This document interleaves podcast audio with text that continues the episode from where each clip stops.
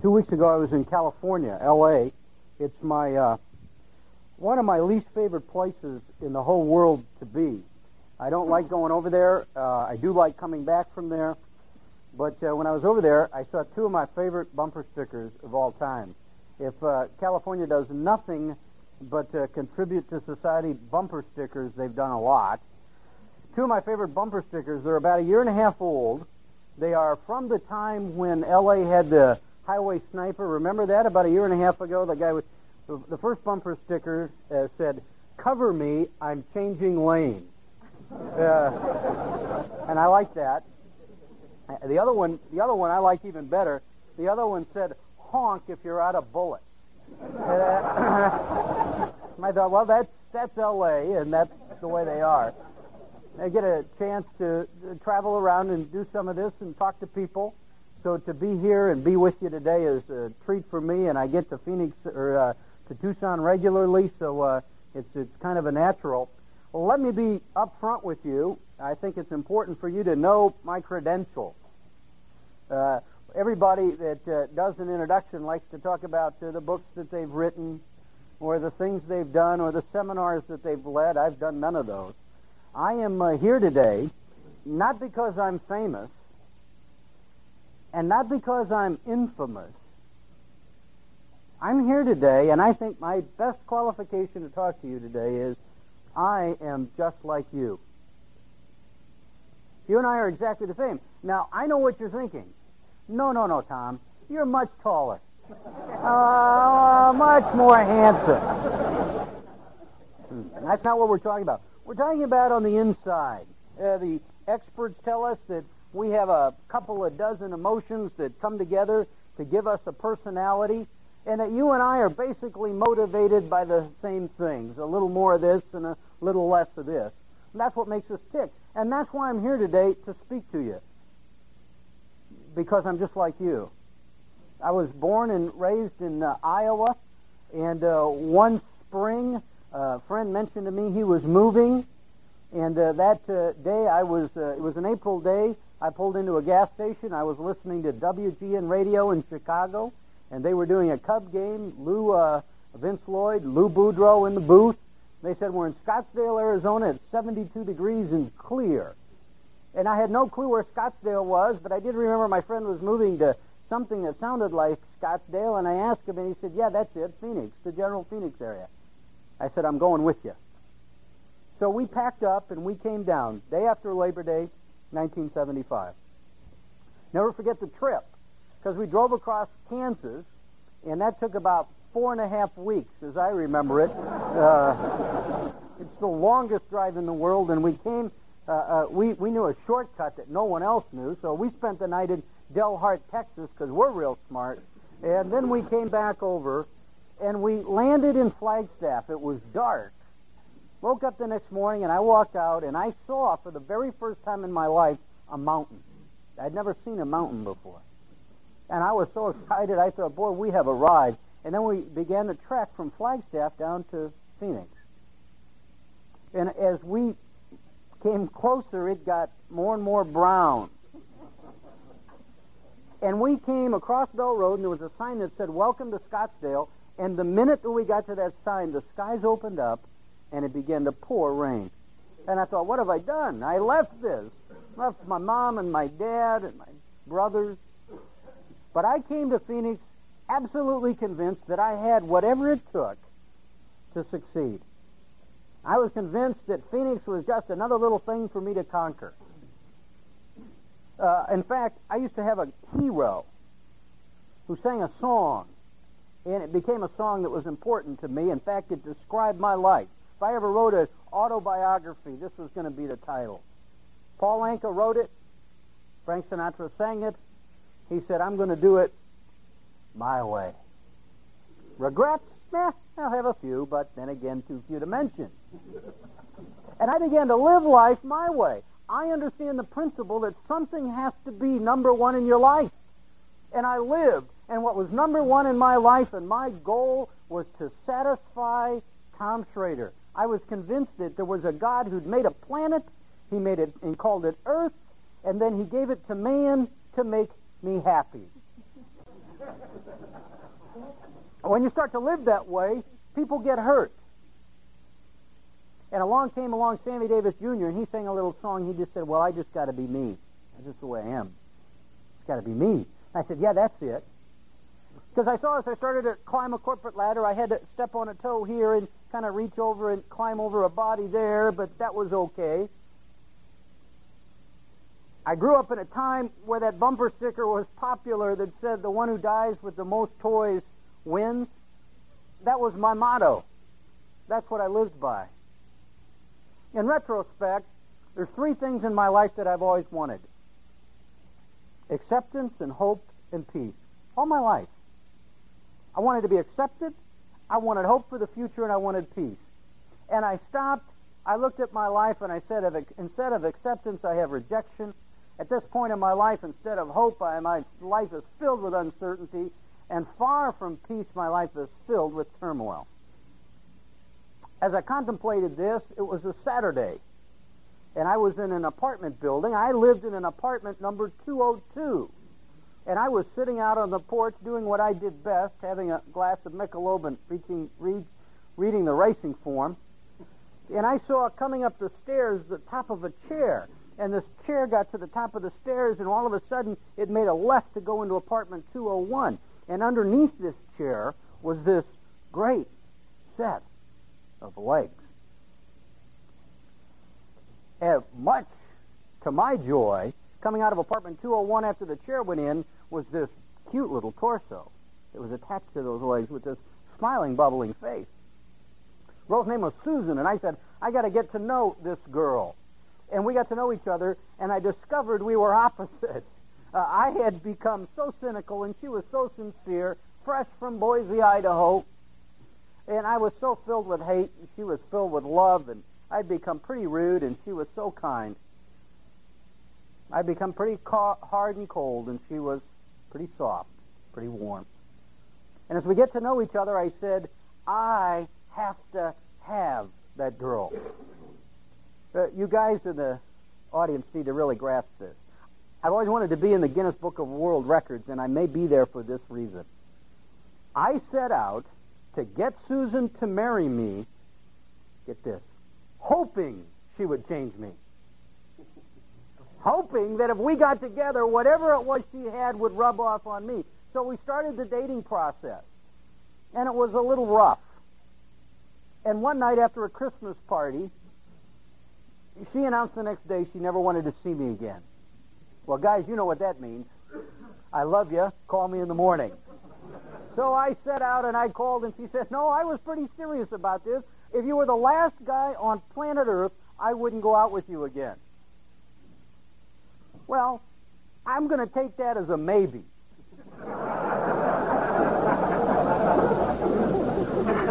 So December 8th, we start this process. And I would call her every day, and this went on into March, literally every day. I'd call her at work because she had to be nice to me. And she consistently said no. So finally I figured out she was serious about it, and I tried this. I said, look it, if I don't call you for two weeks, will you go out with me? She said, okay. Thirteen days later, I called her. I said, Susan, I can't wait another day. Tonight's got to be the night. And she said, I'll go out with you if you promise me you'll never bother me again. You got to give me your word on that. And I said, no problem. See, my word wasn't worth anything, so it didn't matter. I said, here, you can have my word. Take my word. What do you, you want my word? You can have my word. And I went over and rang that doorbell that night, and she came to the door, and she said, I want you to understand the rules here. I can't stand you. I don't like you at all. And the only reason I'm doing this is because you've told me this is the last time. I said, we are going to have a terrific time. and to make a long story short, we have literally been together every day since then. And one day in June, I walked into a church, and she walked down an aisle, and I said, I do, and then held my breath, and then she said, I do too. and we walked out of there, and I was so excited. I had been accepted by the person that was most important to me in the whole world. I, uh, my hope level was as high as it could be. I was convinced the future was so bright, and I knew that peace was right around the corner. And then we started to live together. Somebody has said you and I are like cups. And what we try to do is keep ourselves filled with people and places and things. Well, my cup began to leak. And Susan couldn't keep it full. Uh, finally, December 13th, 1979, a watershed day. If you're a sports fan, it's the day that Ed Too Jones fought up in Phoenix. And if you're really a sports buff, you'll know that Ray Boom Boom Mancini was on the undercard. Additionally, it was a good friend of mine's birthday. Birthday in boxing to me meant two things gin and tonic. so we started early in the morning and we went all the way to noon, and then we adjourned the meeting to get downtown. And then we went to the ring and they ran out at the Civic Plaza out of gin. And then after the gin, we said, well, we'll have a little beer. And then we adjourned from there. And it was time to head back to, from Phoenix to Scottsdale. So I started the trek back. And, and there's a classy little place that I used to hang out at called the Tuba City Truck Stop and Country Club. Uh, a classy little joint. So I stopped there for a little trail juice. Those last three miles are typically the most treacherous. And as I pulled out of there and onto Camelback Road, heading home, I saw these emergency vehicle lights in the background. So I moved over to let the vehicle get by me, but the vehicle moved over with me. and this female police officer came up and said, Can I see your license? And I said, Look, it, I've been through this before. I can't stand on one foot. I can't touch my nose. Let's just go. So down we went, and she said, Go ahead, you can call somebody. So I called Susan. I said, uh, You might stop by and just see if anybody's waiting for you at the Scottsdale Police Department. I think there's somebody there you'll want to see. And I never forget the look, not on her face, but her whole body when she walked in the door. She was eight and three quarter months pregnant. And she took me home, and I woke up the next morning and I said, something is out of whack. Something's not right. Everything that I aspired to, I was beginning to achieve, and yet I experienced none of what I wanted. And I went to a fellow in my office and I said, How is it that in the middle of the commercial real estate business, and that's the business that I was in for eight years, which gave me proof daily that man is inherently evil. And in the middle of this commercial real estate business, how is it you have peace and I don't? And he said, Tom, the answer to life, that you're, the answer that you're looking for is the person of Jesus Christ. And I said, see you around the base, Ace.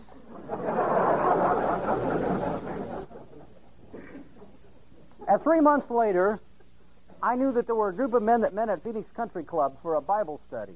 So I figured, well, it's Phoenix Country Club. At very worst, it's some sort of a religious rotary type of a deal, and it'll be good for my business image.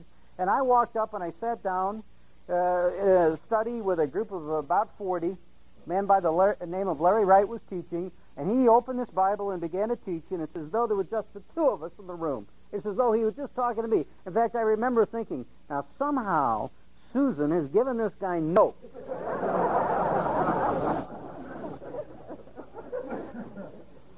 and I walked out of there, Ben, shaking, and I got back to my cubicle, and I called this guy. I said, "We need to get together." He said, "How about a lunch in a few days?" And we sat down, and I asked him some of the stinging questions of life, Adam and Eve, and where did Cain get his wife? And he said, I'd tell you if I was able. And uh, I asked him those difficult questions in life. And when we're all done, he said, Tom, let me give you the answer. The answer is Jesus Christ. He said, I want you to go home tonight, and I want you to read this Gospel of John. So I went home, and I looked up John, and I read it, and it meant nothing to me. And the next morning I was early for an appointment and I was sitting in my car and there was a little book and I opened this book up and it said, God loves you. It said, you're a sinner. See, I knew that part was true. And he said, this God loved you so much that he sent his son Jesus Christ to die on the cross. And I knew that Jesus existed. Historical, secular uh, uh, histor- historians will tell us that Jesus Christ was a real man and that he died on a cross. But he said he died on the cross to pay the price for your sin, something that you'll never be able to do. And if you'll call upon him, if you'll believe in him, he'll take control of your life. And I remember sitting in that car praying that prayer and then kind of peeking out. It was 8.30 in the morning looking for shooting stars, listening for bells, and there weren't any. Let me tell you a couple of things that I did find, though. I found that in my life, I had put together over 30 years my own private theology, and I had developed some myths. In fact, one of the myths that I had developed was my concept of God. I discovered a whole new God. I kind of had a picture of God like the wizard in The Wizard of Oz.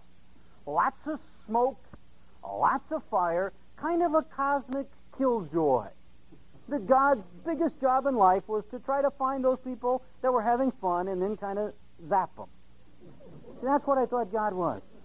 Well, I discovered a God that's a big God.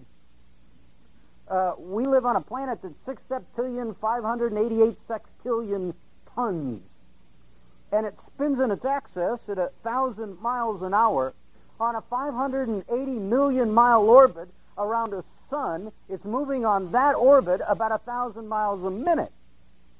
If you could travel at the speed of light, 186,000 miles a second, it would take you 125,000 years to cross our galaxy, which is just one of what astronomers now say are as few as 2 billion or as many as 10 billion galaxies. That's why I have a hard time when somebody says, well, it just happened. It didn't just happen. In fact, somebody said believing in the Big Bang theory is comparable to saying we got the unabridged dictionary from an explosion in a print shop. didn't just happen. There was a God who created it all. See, and I had that down, but then I discovered something else. That this big God is also concerned about me. The Bible says that he sees the sparrows fall from the tree, and he has the very hairs on our heads numbered. Now, to some of you, that verse doesn't mean much. but what I discovered was a whole different God. I discovered not a distant God, but a God who was in control and cared about me personally. Here's another thing I discovered. Uh, this book we call the Bible, I used to think it's just a book of fairy tales. That some guy wrote it a long time ago, kind of like a religious Aesop's fable, just to make point after point. And those poor ancient people, they just tried to wrestle those things through, and that's really all they could handle. I discovered that the Bible gets a lot of credit for things it doesn't say and not near enough credit for the things it does say. I met with a guy some time ago, and he said, The Bible says. And then he said something, and I obviously gave myself away because I kind of looked at him like this, and he stopped and he said, No, that was Paul Harvey this morning. That was.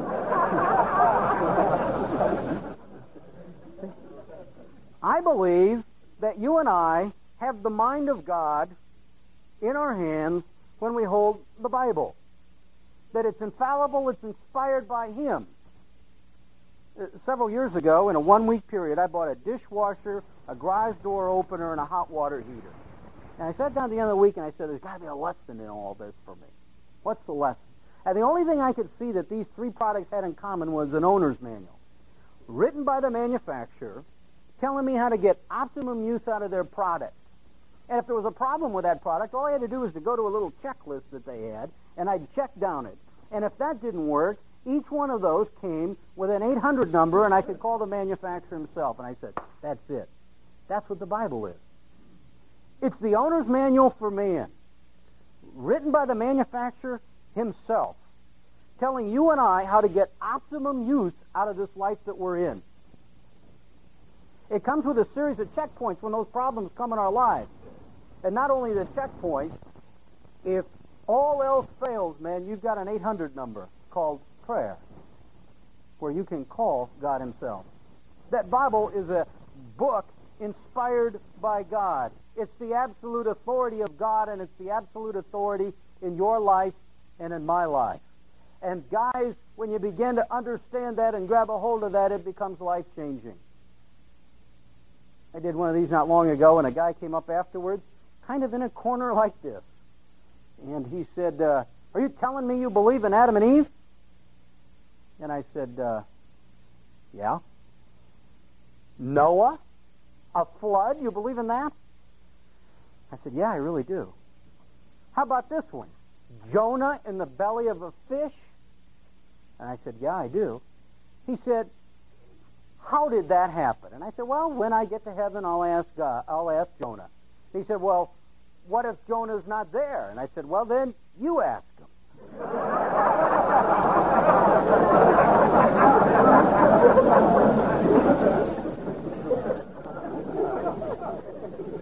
See, I found something else out.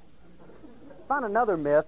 See, I thought that Christians took this blind leap of faith, that it really didn't make a lot of sense to them. But I opened up that book and I found a verse that said this These things I've written to you who believe in the name of the Son of God, in order that you might know you have eternal life. So I used to think eternal life went like this that God somehow graded on this giant cosmic curve, that like the PGA Tour, he had a cut system, that he would take all of us and he'd say, well, half of you make it and half of you don't that somehow he had a giant IBM computer that kept meticulous records of your life and mine, that he would do the debits and the credits. And, and then, as we stood before him after death, he'd hit a grand total button and he'd say, That's not it at all. Do you know that you can know for certain today where you'll spend eternity? You can know it. And it's not this blind leap of faith. It's based on what God says and the knowledge that He's given us. That if we'll come in repentance and faith, He'll respond to that. And you and I know where we'll spend eternity. Let me tell you something else, because the Bible defines faith. It says, faith makes us certain of the things we hope for. It makes us certain of the future. But it makes us certain of realities we can't see. You know, there's things in our life that we can't see, but they're realities. It doesn't always look like God is right there with you, but He is. And there's times when it seems like God could never forgive what I did, but He will. Well, that was eight years ago at McCormick Ranch. And I've discovered a whole lot of things, but let me tell you something more important than any of that. I've discovered acceptance and hope and peace. I found the acceptance of God. To as many as believed, they became sons of God. That was written in a time that you were adopted into his family. And under those laws in that day and age, an adopted son, an adopted daughter could never be disowned. You could disown a natural born child, but never disown an adopted child. God will never leave me. God will never forsake me. Here's how Paul says it. He said, Who's going to separate me from the love of Christ? Tribulation, distress, persecution, famine, nakedness, peril, sword.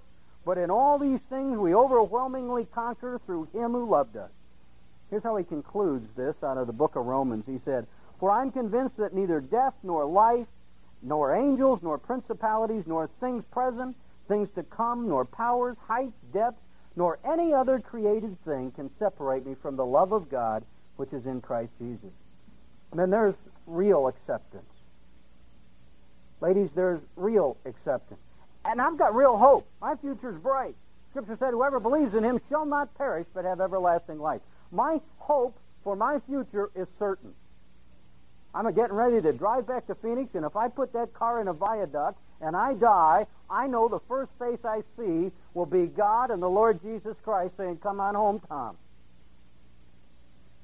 A couple of years ago, they unveiled the Statue of Liberty, been rebuilt, refurbished one of the members of the cabinet stood there, and the Marine Corps band was playing. It was a great time. And he said this. He said, I stand here today before the Statue of Liberty, the hope for all of mankind. No, it isn't. Great country, great economic system, okay political system, but the hope for all of mankind isn't the Statue of Liberty, it's the person of Jesus Christ. I found acceptance and I found hope, and let me tell you what I found in my life more than anything. I found peace. Jesus said this, My peace I give you, and my peace I leave you, not as the world gives, but a peace that passes all understanding. See, the world has its version of peace. The world says if you'll just accumulate, accumulate, accumulate, you'll have peace. Uh, I bet you never thought we'd be quoting Eddie Murphy today, did you? Here's what Eddie Murphy said, August 1. He said this, I feel a void. There's not total emptiness, but there's something missing, speaking of his own life. No matter how much you accomplish or how much money you make, or how many cars or how many houses you have or how many people you make happy, life isn't perfect. He said that he and Sylvester Stallone faced the same situation. Murphy says, quote, When I sit back with people like Stallone, we trade stories. It's like the same identical thing happens. The way power isolates you and everybody tries to get close with you, and the weight is being the patriarch of your family. Elizabeth Taylor was being interviewed not long ago. Elizabeth is a size three again. She's got just a beautiful face with dancing eyes. And they had this close-up of her. And they said, Liz, how are things going? And she said, right now, my life is going well. And she said something I'll never forget. She looked right in the camera and she said, but I know it won't last. Sally Fields in the same program was interviewed, and she said, Since I was a little girl, I've had something inside of me. I don't know what it is. I'll call it a yearning. Martina Navratilova says after she wins a major title, she's high for two hours and then depressed for two days. Here's what Vince Lombardi wrote. Remember, winning isn't everything, it's the only thing? Here's what else Lombardi says. Quote, the pressures are horrible. The pressure of losing is bad. It's awful because eventually it kills you. But the pressure of winning is worse, infinitely worse, because it keeps on torturing you and torturing you. Uh, Cliff Harris, after uh, the Cowboys won the Super Bowl, said this, quote, you have something to look forward to only if you lose. After the one we won, I looked over at Charlie Waters and I whispered, who do we play next? When you win the Super Bowl, I hesitate to say it, you're depressed. Joe Gibbs said this after his Super Bowl victory. What happens to you as a coach is as soon as you win the last one, you start to worry about the next one. You build a monster. If you're winning, people expect it. In fact, they demand it from the owner right on down. Here's somebody that I don't know, but he made a statement that reflects my philosophy on life. He said this No man on his deathbed will ever say, I wish I would have spent more time at the office.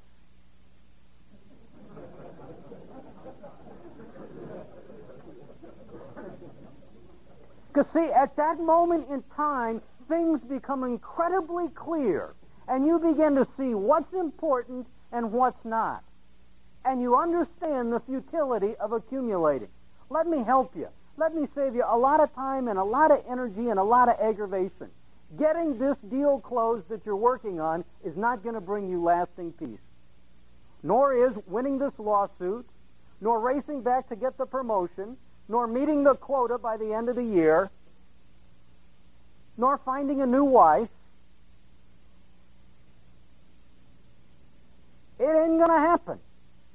There's only one source of real peace, and that's a personal relationship with Jesus Christ. Jesus said, I'm going to give you peace, not as the world gives. See, the world says peace is the absence of turmoil. God says peace is the presence of God. Let me read you something. January 6, 1988, USA Today. James Dobson invited Pete Maravich to California to appear on the Focus on the Family radio program. Maravich came and played in a pickup game. Quote, there were nine guys, Dobson said. We played four on four and rotated one guy. We played for about 45 minutes and had a good time. I asked him if he'd been playing, and he said he couldn't because of a problem in his right shoulder from which he'd only recently recovered. I asked him how he felt today. He said, great. He then took one step backwards and fell. I thought he might be joking at first, but I bent over him and saw he was in a seizure. About 30 seconds after the seizure, he stiffened and quit breathing and never took another breath on his own. There's some gals here, and I like talking to them, but I love talking to the guys because they're bottom line guys. Just give it to me straight, Doc. Well, here it is straight, Doc. The mortality rate in this room will ultimately be 100%. George Bernard Shaw said it this way The statistics on death are impressive. One out of one people die. the author of Hebrews said it this way He said, It's important to each man once to die and then judgment. See, death is certain. There's not a person in here that doesn't believe that. We all know. The data is overwhelming. We all know we're going to die. Let me tell you what happens then. Then you stand before a holy God, and he judges you. Not based on whether you were a good father or not, or a good mother, or a good husband or a good wife, not based on whether you went to church. His criteria for judging and approving or condemning is what did you do with the person of Jesus Christ? Jesus was walking along one day with his disciples and he said, Who do the people say that I am? And they said, Well, some say you're John the Baptist, and others Elijah, and others say you're a prophet. And then he wheeled around to those men and he said, Who do you say that I am? That's the question that transcends time. That's the question that you have to answer today. Who do you say Jesus Christ is? A good teacher? A prophet? No. Jesus Christ is God come in the flesh to do something for you that you could never do for yourself, and that's to pay the price for your sin. See, just like I was, you're a sinful person too. And you're separated from God by that sin. And it's a chasm that you'll never be able to cross. And you can't do enough good things, and you can't give away enough money, and you can't do those things to appease a holy God. There's only one way to come to his Son, Jesus Christ. To say that I believe him. And that doesn't just mean in the head. See, there's an important 18-inch gap that needs to be closed. It's the difference between believing in your head and believing in your heart. See, if you really believe that, then you'll act on it. Then you'll move. If you really believe the price of gold was going to $2,500 an ounce tomorrow morning, you'd be down there buying all the gold you could get today. Because if I really believe something, I'm going to live my life on that basis. Well, I'm here to tell you, not because I'm clever, because I'm not. I'm here to tell you because God said it's true that his son Jesus Christ died for your sin. And that if you'll come to him in repentance and faith, you'll find all the things you're looking for in this life. You'll find all the benefits of God, love, joy, peace, patience, kindness, goodness, gentleness, faithfulness, and self-control. You'll never find him apart from God. You'll only find him through a personal relationship with him through his son, Jesus Christ. We're going to close and pray. Let me be really candid with you. Some of you are more confused now than you were when you got here. I know that. Let me encourage you to seek somebody out. The person that invited you, Jerry, Morris, and try to get some answers to those questions. What was he talking about? That doesn't make sense. What do you really mean? Others of you, there is a distinct chance that today, maybe for the first time in your life, all the pieces of the puzzle started to fall together. And you understood what was missing in your life. If that's the case, you need to call out to God and pray to Him right now along with me. Let's pray.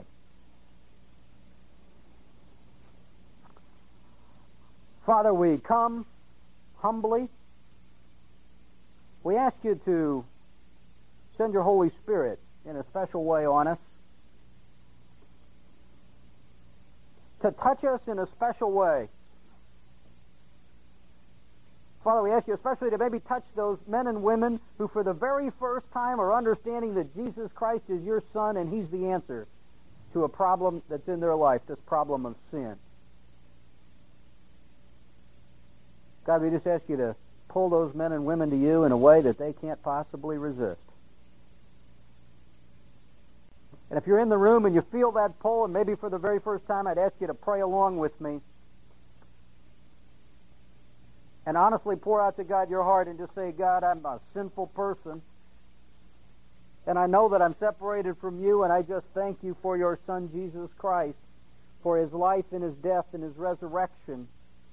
God, I thank you that I can have eternal life because he died. And Jesus, to the very best of my ability, I just ask you to take control of my life.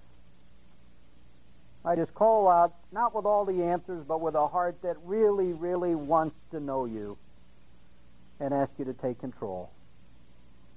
Father, thank you that you're an honest, true God that gives us all the facts.